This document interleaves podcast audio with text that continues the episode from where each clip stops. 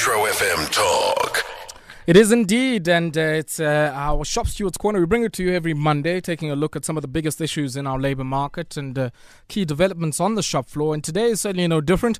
Today we're going to uh, speak to the One Wage Campaign. Now, they're a coalition of workers' rights organisations, unions, civil society organisations, and uh, uh, also I guess, progressive uh, litigation organizations like the Lawyers for Human Rights, uh, uh, which is a, has formally launched a legal submission to the National Minimum Wage Commission, uh, arguing against the exclusion of domestic farm and uh, public employment workers organized under the EPWP and the CWP from the national minimum wage. Now, the National Minimum Wage Act came into effect on the 1st of January 2019, and the Commission is obliged at the end of this year to make recommendations on the adjustment of that level from 20 Rand an hour and uh, any other, I guess, uh, necessary uh, issues in the design of this particular policy uh, to achieve its objectives. And I'm joined from Izwi Domestic Workers Alliance, and uh, one of the coordinators of the campaign uh, joins me now in studio, and her name is Amy uh, Tekie. Amy, good evening to you, and welcome to Metro FM Talk. Thank you so much. Uh, Amy, let's maybe start off here. Uh, just uh, some brief context here on the One Wage campaign. Uh, um, uh, which organizations form part of it, and uh, why did you organize yourselves in the fashion that you did, and what issues are you trying to resolve? so there's about 15 to 20 members at the moment, unions, civil society organizations, as you mentioned, a variety.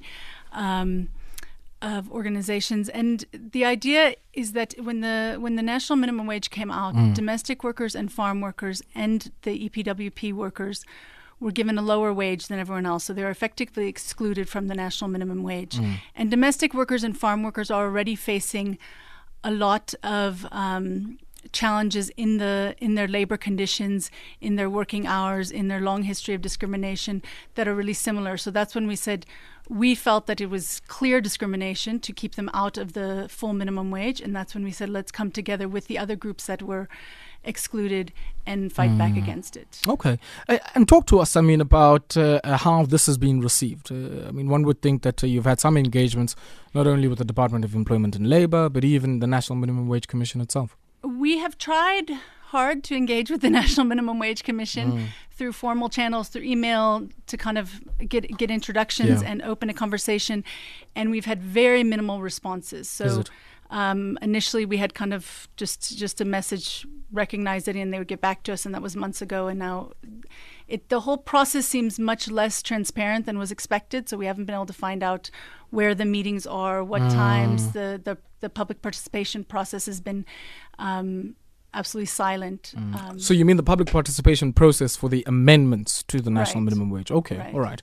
Um, and uh, um, I mean, I want us to maybe engage some of the, some of these issues mm. because uh, certainly this is a process I was quite close to um, uh, the negotiations, I should say, like yeah. around this.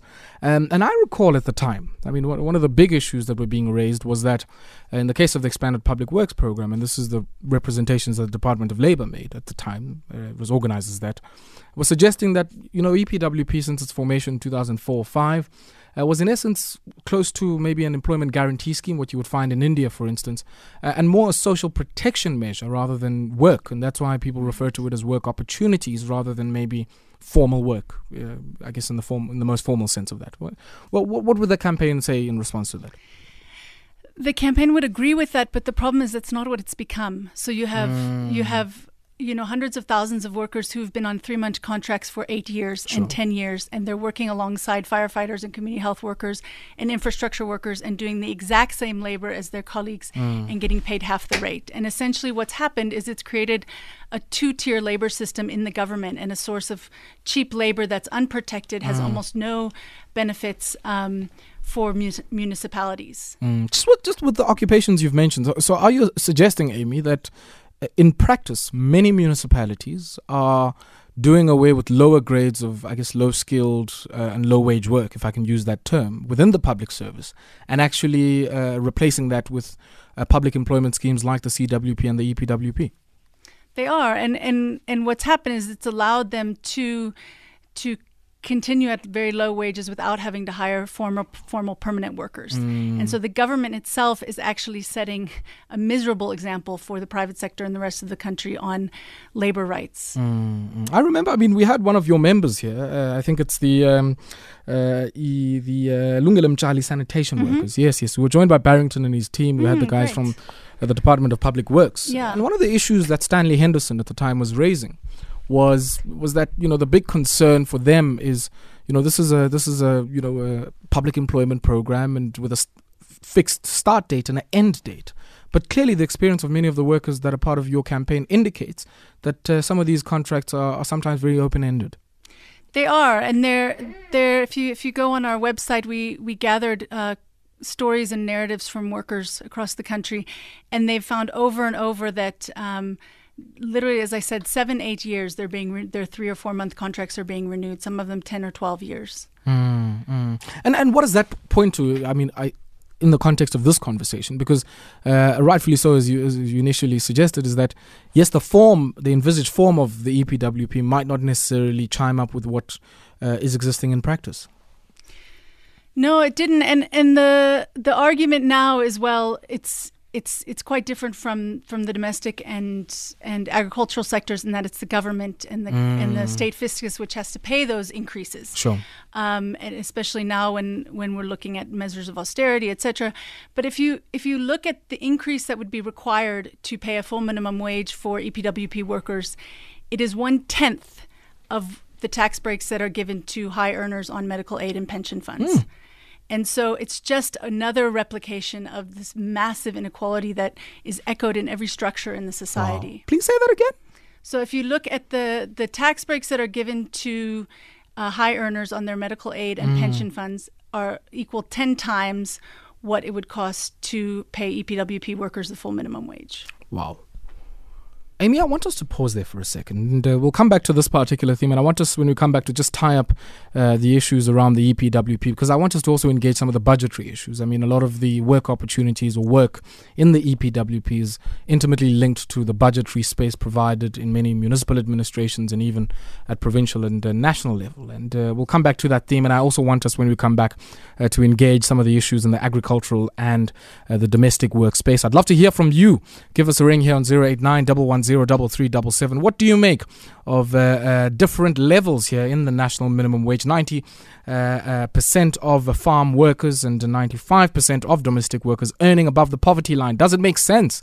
Uh, to uh, then uh, not have them at the full minimum wage? And more importantly, what would you f- uh, embed or add in the amendment process to the national minimum wage. Let us know what you think. Would love to hear from you. You can also send through those tweets on at Metro FMSA. Use the hashtag Metro FM Talk. It is indeed, and 12 minutes now. It is after 8 p.m. And uh, earlier on, uh, I, I made a blunder there, and thank you, Amy, for correcting me there. Over 95% of domestic workers and 90% of farm workers are earning below the poverty line. Panzgwayo, Zanzgwayo rather than above. Just wanted to fix that there. And uh, many of these workers, as uh, uh, many of you would know and be familiar with, rely on uh, Mashonisas to cover their basic living standards and costs uh, um, due to uh, really declining levels of uh, real nom- real wages and even the social wage in many instances that is provided. Uh, within the state. And Amy, I want us maybe uh, to take a look here at where the money for some of these stipends within the EPWP comes from, uh, or even the wages, uh, if you know the work is open ended, as we're beginning to see. Um, and the reason why I, I, I raise this is, as you rightfully say, we are in a context of declining budgetary allocations and uh, even austerity, which is what I would refer to it. But many people in the National Treasury would maybe hold a different view to that. But uh, in that context, where we know every single job in many ways is matched to an expenditure line item on a budget, uh, the NDP in 2012 targeted about 2 million jobs ought to be created in the EPWP by 2030, without really saying much on uh, where the budgetary allocations for that are going to come from. What is the view of the uh, uh, campaign when it comes to, I guess, uh, uh, workers having to shoulder much of that fiscal adjustment, which has a massive impact on the numbers of people that can come into the program and also the conditions of work and their pay? Well, I guess in short, I would just say that that obviously there's there's huge challenges that the Treasury and the budget departments have to deal with in trying to um, handle lower lower amounts granted towards environment and towards infrastructure.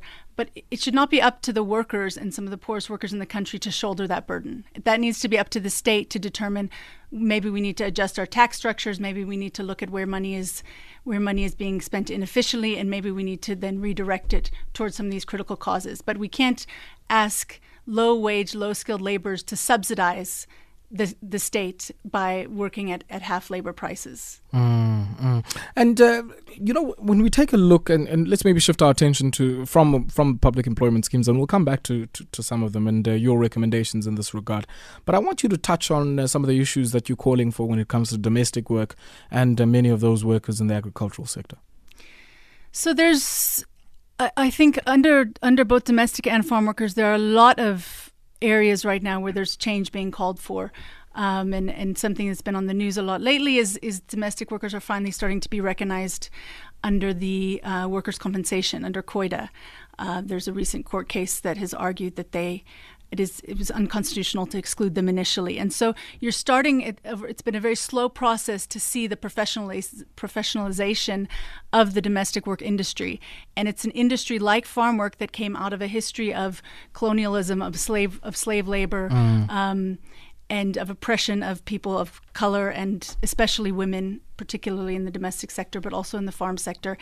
And what's happened is the, the purpose of the National Minimum Wage Act one of the purposes is expressly to reduce inequality, mm. um, which is somewhat unique to South Africa. And yet, what they've done is they've taken the most vulnerable workers, who are primarily black, primarily women, and they've actually re entrenched that quality. And, and they've entrenched that division and that discrimination.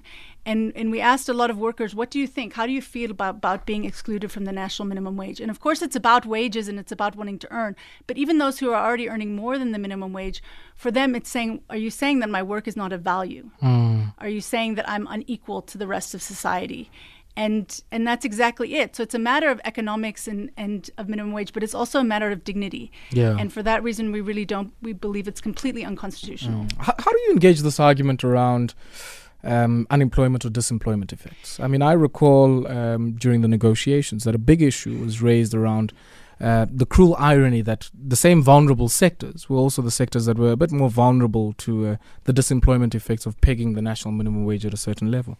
So uh, with agriculture, it's kind of the one sector where they have found some some harder evidence that that uh, increasing the, the minimum wage can re- can reduce employment. Mm. But overall, they still find that the overall impact on poverty and inequality in the country is improved, regardless of whatever minimum job loss was in place. And in terms of the domestic sector, there was a study done um, from 2013 on how as as the sectoral determination was put in place to protect the domestic workers and the wages were slowly increased and they found almost no reduction in employment mm. occasionally there's a reduction in uh, hours of work um, but if the minimum wage is going up that means they're making the same amount of money for less hours, yeah. which enables them to have other, other opportunities to earn income or spend their mm. time so, in other ways. So you're willing, at least, uh, I guess, on the on the working hours issue, to to be able to have some flexibility, because we've seen that as an adjustment mm. mechanism in many labor markets. I mean, yeah. in Germany as well, uh, one of the social pacts arrived at between labor and employers in response to the tough economic environment across the world yeah. is shorter working hours. Yeah. Well, I mean, in the domestic work sector, especially the working hours are appalling. Yeah, I, it, it, does vary. Obviously, you have some who are working eight-hour days, but you have many who are living domestic workers. They're working regularly, five, six days a week. They're working twelve-hour days. Sometimes they're working seven days a week. And I mean, we were with some domestic workers recently who are making 800 rand a month. One was even making 600 rand a month after working for 14 years. And so, mm. to reduce working hours and, and, and at least make minimum wage would be a dramatic improvement mm. for a lot of mm. domestic workers. Mm. And a lot of them do have ideas of of other businesses or other economic ventures they sure. just don't have time to put their time into and, and also to their children to allow their children to have opportunities for mm. education and, and growth as well you've also called for you know i guess um, a blanket ban on exemptions. You, you feel that that is something that shouldn't happen. Now, some interesting data here coming out of uh, the uh, CCMA around some of these exemptions. Between January of this year and September, there's been about 443 applications for exemptions, and about 30% of these have been refused, and uh, a few, I guess, withdrawn. I think two of those, and about 284 out of 443 have been granted. Uh, what do you make of, of, of, that data, and do you feel that that in many ways, I guess, uh, gives uh, many corporations, um, you know, a free pass? That's exactly it, and and right now we're seeing slowly seeing the CCMA maybe even not slowly, we're seeing the CCMA is becoming less and less friendly towards workers, and um, so it becomes more and more of a a way, uh, yet another loophole for employers to get in and to override worker mm, rights. And mm. I imagine there may be cases. I'm, I'm sure there are some cases where employers do struggle, but I think it's again there's a reason there's a minimum wage, sure. right? We're not in an economy where we're just gonna gonna drop the wages to the mm. bottom for the lowest labor. So if that if that wage isn't meaningful, then then we need to rethink it. Okay, Amy, I want us to pause there for a second. I'm going to take a quick spot break, and uh, when we come back, we'll continue uh, to take a look at some of the uh, demands that you are making here, and I certainly hope that some of the members of the National Minimum Wage Commission are listening to this particular conversation and uh, uh, can be able to give you at least uh, some audience around some of the issues that you're raising. You tuned into Metro FM Talk. It's our Shop Stewards Corner on this Monday, and we end conversation with the One Wage campaign and uh, Amy Tekie from the campaign joins me in studio. I'd love to hear your perspectives on this particular issue and uh, uh, the issue of domestic workers and uh, workers in the agricultural sector and those in public employment schemes and uh, their exclusion or I should say, I guess, a phased in approach, depending on how you look at it, uh, in the uh, national minimum wage. Let us know what you think. Give us a ring 089 110 double seven. 23 minutes it is after 8 p.m. You tuned in to the uh, Shop Stewards Corner here on the Metro FM Talk, and uh, we're speaking to the One Wage campaign launched in August of this year. A coalition of workers' rights organizations, unions, and other civil society uh, actors who've united against uh, the exclusion of workers from the national minimum wage. And uh, from the One Wage campaign, I'm joined by Amy Tekie, and uh, Amy's with uh, Izwi Domestic Workers Alliance and also coordinator of this campaign. Now, Amy, you've got you guys have a petition here that uh, yes, you'd like people to sign. Launched. Tell us a bit more about that. So we've just launched a petition on Mobi, um, and there's a link to it either on our website, which is onewage.org, or on our Facebook page, which is One Wage Campaign. And it's quite important, although the, the law d- did allow for the potential phasing in of these workers, it didn't require it, which is mm. what the NEDLAC agreements had initially suggested. So it was very loose language pretty weak. And so we really need the support of the public and the media and civil society and workers to be shouting so that so that this change does happen and this recommendation actually becomes fact. So we do encourage you if you can go to our Facebook page One Wage Campaign or onewage.org and please just take a minute and sign the petition on behalf of the workers who mm. are growing your food and cleaning your homes and taking care of your children. What are some of the other issues uh, from an uh, adjustment and amendment perspective to the existing architecture of the national minimum wage would you like to add? Aside from the inclusion of EPWP, agriculture, and domestic workers, what mm-hmm. other amendments would you like to make here? Well, our other focus is ultimately an increase in the in the minimum wage to become a living wage. And then the Pietermaritzburg um, Justice and Dig- Dignity Group releases every month a household affordability index. And in the November release, which just came out last week, they found that in order for a worker to cover three basic costs, which are transport, a nutritional food basket, and um, electricity, they would need to be making 24 Rand an hour. Mm. And so that's showing that even for those making a full 20 Rand an hour, you can't even cover three basic costs. It says nothing of rent, it says nothing of healthcare, household supplies, school fees, anything. And so it, it's it's always going to be a, an economic dance between mm. the minimum mm. wage and GDP and increasing business growth.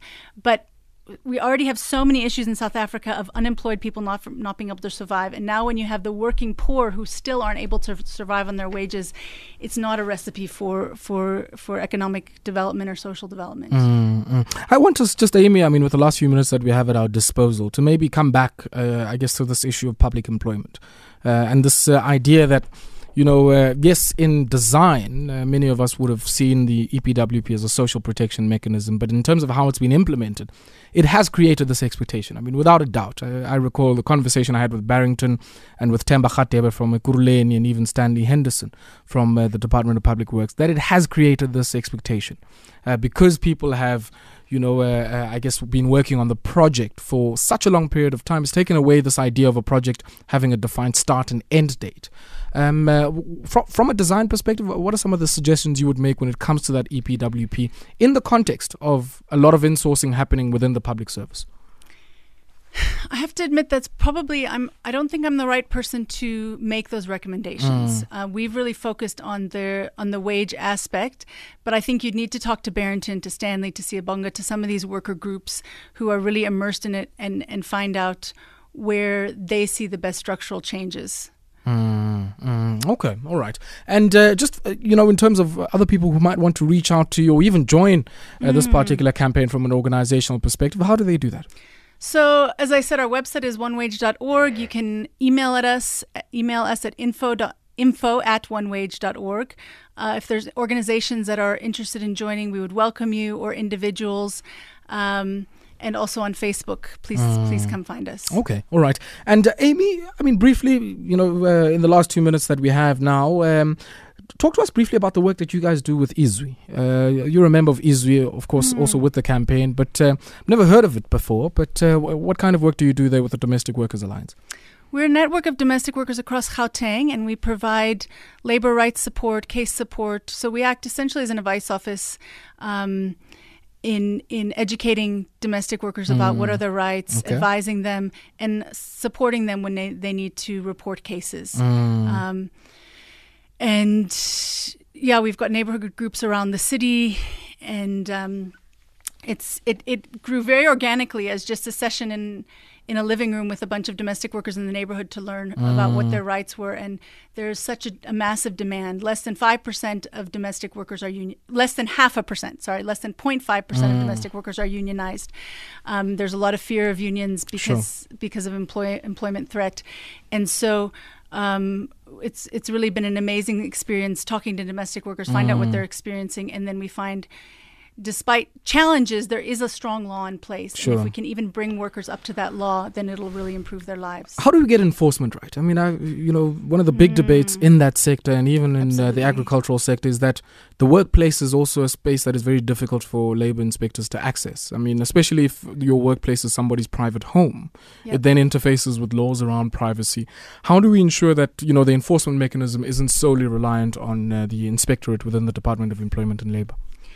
That's a very complicated question, and we don't have a simple answer. I think um, one one aspect is educating workers, sure. which allows them to report mistreatment, um, but it's also complicated because they're in a very vulnerable position to mm. be challenging their employers um, on what the law is, and there's communication issues and power dynamics, and and just vulnerability to job loss.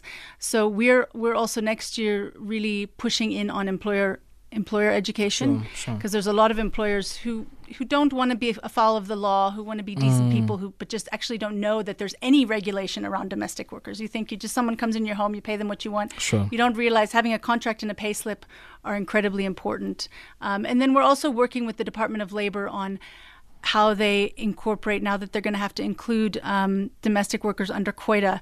Are there ways to start a process by which we can um, create some institutes mm. that'll that'll more effectively um, supervise the sector. Okay, Amy, we'll have to leave it there. Really, really appreciate your time, and and uh, unfortunately we have run out of time. But uh, uh, certainly uh, do uh, take a look at the One Wage campaign there and uh, some of your work. Check out their website, and also I have a petition up there that you can sign as well.